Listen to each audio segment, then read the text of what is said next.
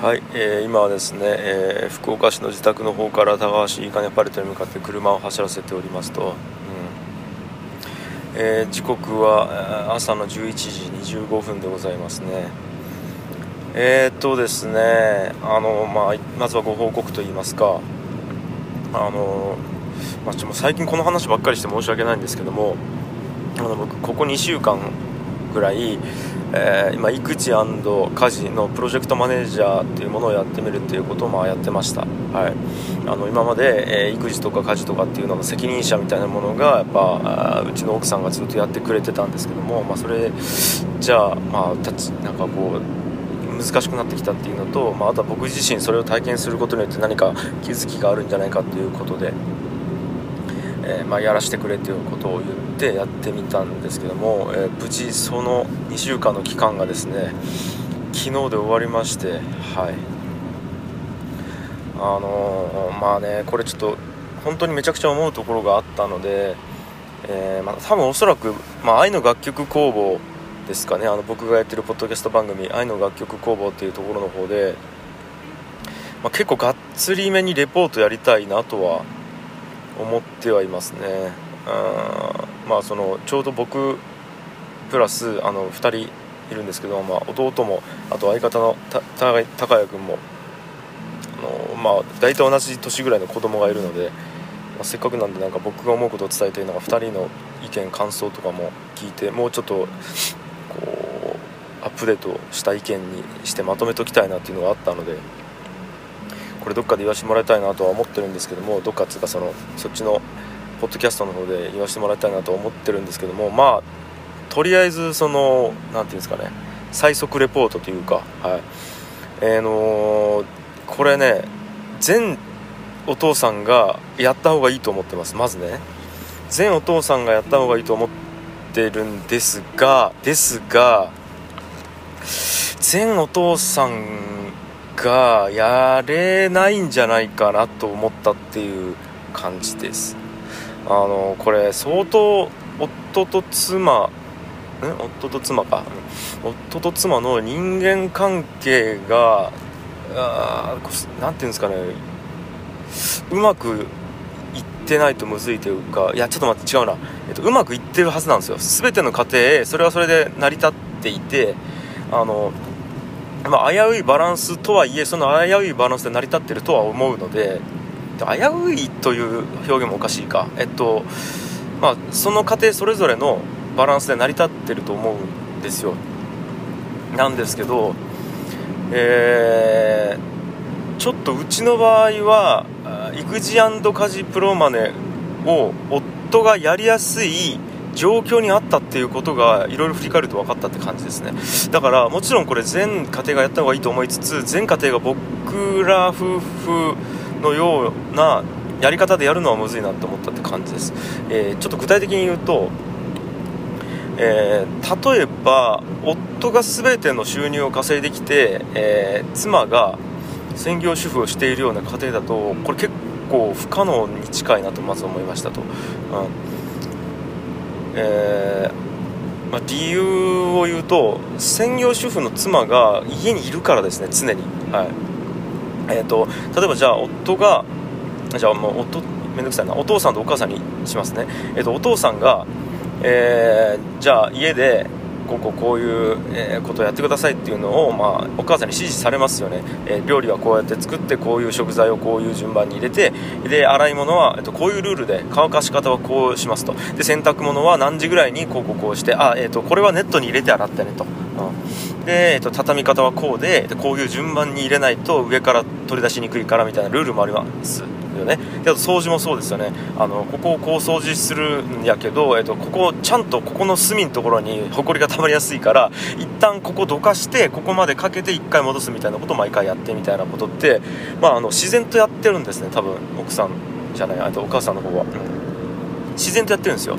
でそれは多分もう、えっと、何年もやってるから、えっと、特に意識せずにどんどんどんどんこう、えー試行錯誤を繰り返してその状態にたどり着いてるんですね。最初はじゃあもっと丁寧にやってたけどこれ毎回丁寧にやってたら大変だからここまで手を抜こうと。でもなんかこれ以上手を抜きすぎちゃうとあの本当に汚くなっちゃうからじゃあもう、えこの頻度にしてえー、例えばここの掃除は日曜だけにするけどここは毎日するとかあとはなんかもうここはもうちょっと本当になんか大掃除の時だけでいいやみたいなその区分けとかも、えーと、奥さんがいろんな何て言うんですかねえっ、ー、とえー、いろんな場合を考慮しまくって失敗を繰り返してアップデートして今の、えー、状態にたどり着いてるわけですよ、うん、わけですよ。だから言ったらかなり経験があるプロなんですよ。その家事育児については、うん。えー、育児とかもろにそうで子供の気持ちが一番分かってますからこうこうこうやって毎日やってた時期もあったけど全然ご飯食べてくれないからこうこうこういうパターンにすると食べてくれるようになったみたいなんで超試行錯誤して PDCA をいわゆるね、回しまくってそこにたどり着いてるわけですよ。でその結果だけを旦那さんに伝えるじゃないですか。これをやってと。でもえっ、ー、と旦那まずできないです。絶対に。っていうか僕はいや違うできないでしょうね、えー、とこれ本当に想像してほしいのがいきなりコンビニのバイトポンって入ってバーって行動でレクレーションを受けてさあやってって言われてできるわけないじゃないですか。あのちょっとやることが膨大すぎて、うん、まあそのコンビニバイうん、あのどこのレベルまでするかどうかっていうのはあるんですけども、えっと、まずそういう状態で起こりうるんですね。あの一回聞いたけど覚えられないみたいな。でえっと奥さんってその失敗を繰り返して自力でやってるんですけど、まあ、例えばじゃあ2週間という限定のした期間の中でそれを旦那がやるってなるとまあミスするに決まってるんですよ、うん、何年もかけて覚えてきた自分で作ってきた理論も通ってる家事育児を結果だけ覚えさせられてやるわけですからそれはミスるんですよね。でプラス、えーと、お父さん的にこっちの方がいいんじゃないみたいなやつも出てくるんですよ。で例えばじゃあ、えーと、洗濯物の畳み方とかはいやこっちの方がいっぱい入るしこっちの方が早いみたいなことあるんですけど奥さん奥さん側からするといやそれはもうちょっといろいろ試したんだけど結局あのいっぱい入るかもしれんけど取り出す時にこうこうこうでみたいなもう何て言うんですかね。正解知ってるんですよ多分。この家での正解この、えータンスのキャパシティとこの子供の性格と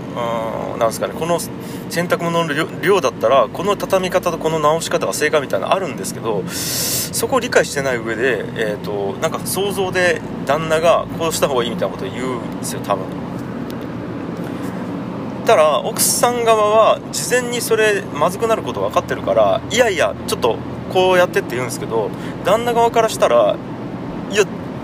理論上こっちの方がいいやんっていう理想論で語るんですよ。でも現場と理想論が違うっていうのは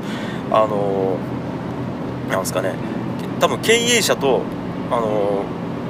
店長の違いみたいな感じであの現場が一番分かってるんですよ。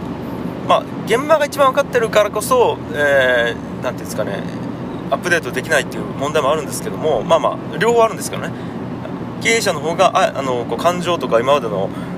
えー、っと習わしとかから一回離脱して考えることができるんでまあ経営者の方がいい意見出すこともあるんですけども、まあ、それもこれもやっぱりこう考えに考え抜いた経営者の意見が必要でやっぱパッと出た経営者側の意見って現場に勝てるわけないんです基本的にね、うん、だから現場の意見大事っていうのはビジネスの世界ではまあ当たり前のように行われていることなんですけどもまあそれが、えー、あると家事育児に。だからお父さん側はいやいやいやもうこうこうこういうやり方がいい。でもお母さん側は違うみたいになって現場はこうだみたいになるんですけどそれでまず衝突するんですね、うん、でそれが多分ちょっとしたことなんですよ。ああ了解了解みたいな感じで終わるんですけどそれが10回20回って繰り返されていくとやっぱねお母さん側も疲れるんですよね言うのが。でお父さん側もあの時間ない中やってるから。であの多分イライラしてくるんですよねお互いが。っていうのが容易に想像できるなと思いました。で、えっと、あちなみにうちの場合はこれ全然なくて、えっと、僕がとにかく言ってくれと。あの言ってくれてありがとうって僕言ってましたしあの言ってくれないとなんやった言ってくれないことにちょっとあの文句言ったりしました。いやもうそれは言ってよみたいな。なんで多分言ってくれてはいたと思うんですけどただこれってお父さん側が相当そういうスタンスじゃないと無理であとやっぱ専業主婦のお母さんだった場合それがずっと見えちゃってるんで、えーと、結果をよくしする結果を良くするっていうのを諦めてても言わないっていう選択肢が必要になるんですよ。我慢しぐっと我慢して何て言うんですかねあの口出ししないみたいな。で口出ししすぎると教育できないじゃないですか。こうやっぱやらせて失敗して、えーと、それをレビューするっていうことしないと人間ってあの成長していかないので失敗する権利を多分、えー、失敗する前に奪っちゃったりするんですよね。でこれもやっぱ教育をやったことないと、えーと、奥さん側も難しいですし、えーと、旦那側も、え、その現場と理想論が違うっていうのってそのやっぱ管理職側になったことないと分かんないし、うん、っていうので、えーと、お互いがうまく経験しとかないと結構難しい問題だったりするっていうのとあとパワーバランスですね。やべちょっと結構長くなった。あの旦那側がめちゃくちゃパワーバランスがあるような家庭だったらまたこれは結構難しくてあの何、て言うんですかね。結局パワーを持った人の体験レクレーションになり下がっちゃうんですよ。本当に責任者としてやるっていうよりは1日体験所長みたいな感じで何ていうんですかね警察署長みたいな感じで終わっちゃうんですね。で本当に所長って責任の負い方半端ないと思うんですね。あの警察署で何かあった場合って全責任を負うわけですけどそんな責任負わされないじゃないですか。でもなんか所長の仕事をやってみましょうみたいな感じで1日所長っていうのがあると思うんですけどその日にじゃあ死ぬほどでかいトラブルがあっても責任を負わないでいいじゃないですか。当たり前ですけど。でもえー、っと多分そのプロジェクトマネージャーの一番の仕事って責任を負うということで何かあった時にいつでも何とかしないといけないとか何かならないように、えーと、作業以外の部分でずっと目を光らせていくっていうことが多分責任を負うということだと思うんですけども多分、えー、と2週間ぐらい、えーとお父さんが権限を強く持った状態でやっちゃうと体験所長ぐらいのことしかできないんですよねうん何て言うんですかね。まあここちょっとうまく言語化できないんですけども。あなんかこうそういうのを容易に想像しちゃったというかあの、まあ、そここれ終わってからうちの妻と話して今回俺らうまくやったよねっていう話をしてでなんでうまくやれたかっていうのも実はちょっといろいろあるんですけどもまあうちの奥さん側もかなりいろいろ意識してくれてたみたいで、えーと、それもあってうまくやれたっていうのもあるんですけどもちょっとその辺の細かい話をぜひ愛の楽曲工房でやらせてもらいたいなとちょっと思ってますね、はい。まあ、ちょっと今日は触りだけというか触りだけで10分ぐらい話せるぐらいかなり学びがあったんで、えーと、ぜひ必ずちょっとどっかでまとめてシェアしたいと思います。はい、ということでいやこれ本当にこれ今なら心から言えるんですけどあの本当に全国の、えーと特に子供を持ちのお母さん方あの本当にありがとうございます。そして本当にお疲れ様です。はいあの本当に本当にお疲れ様です。はい。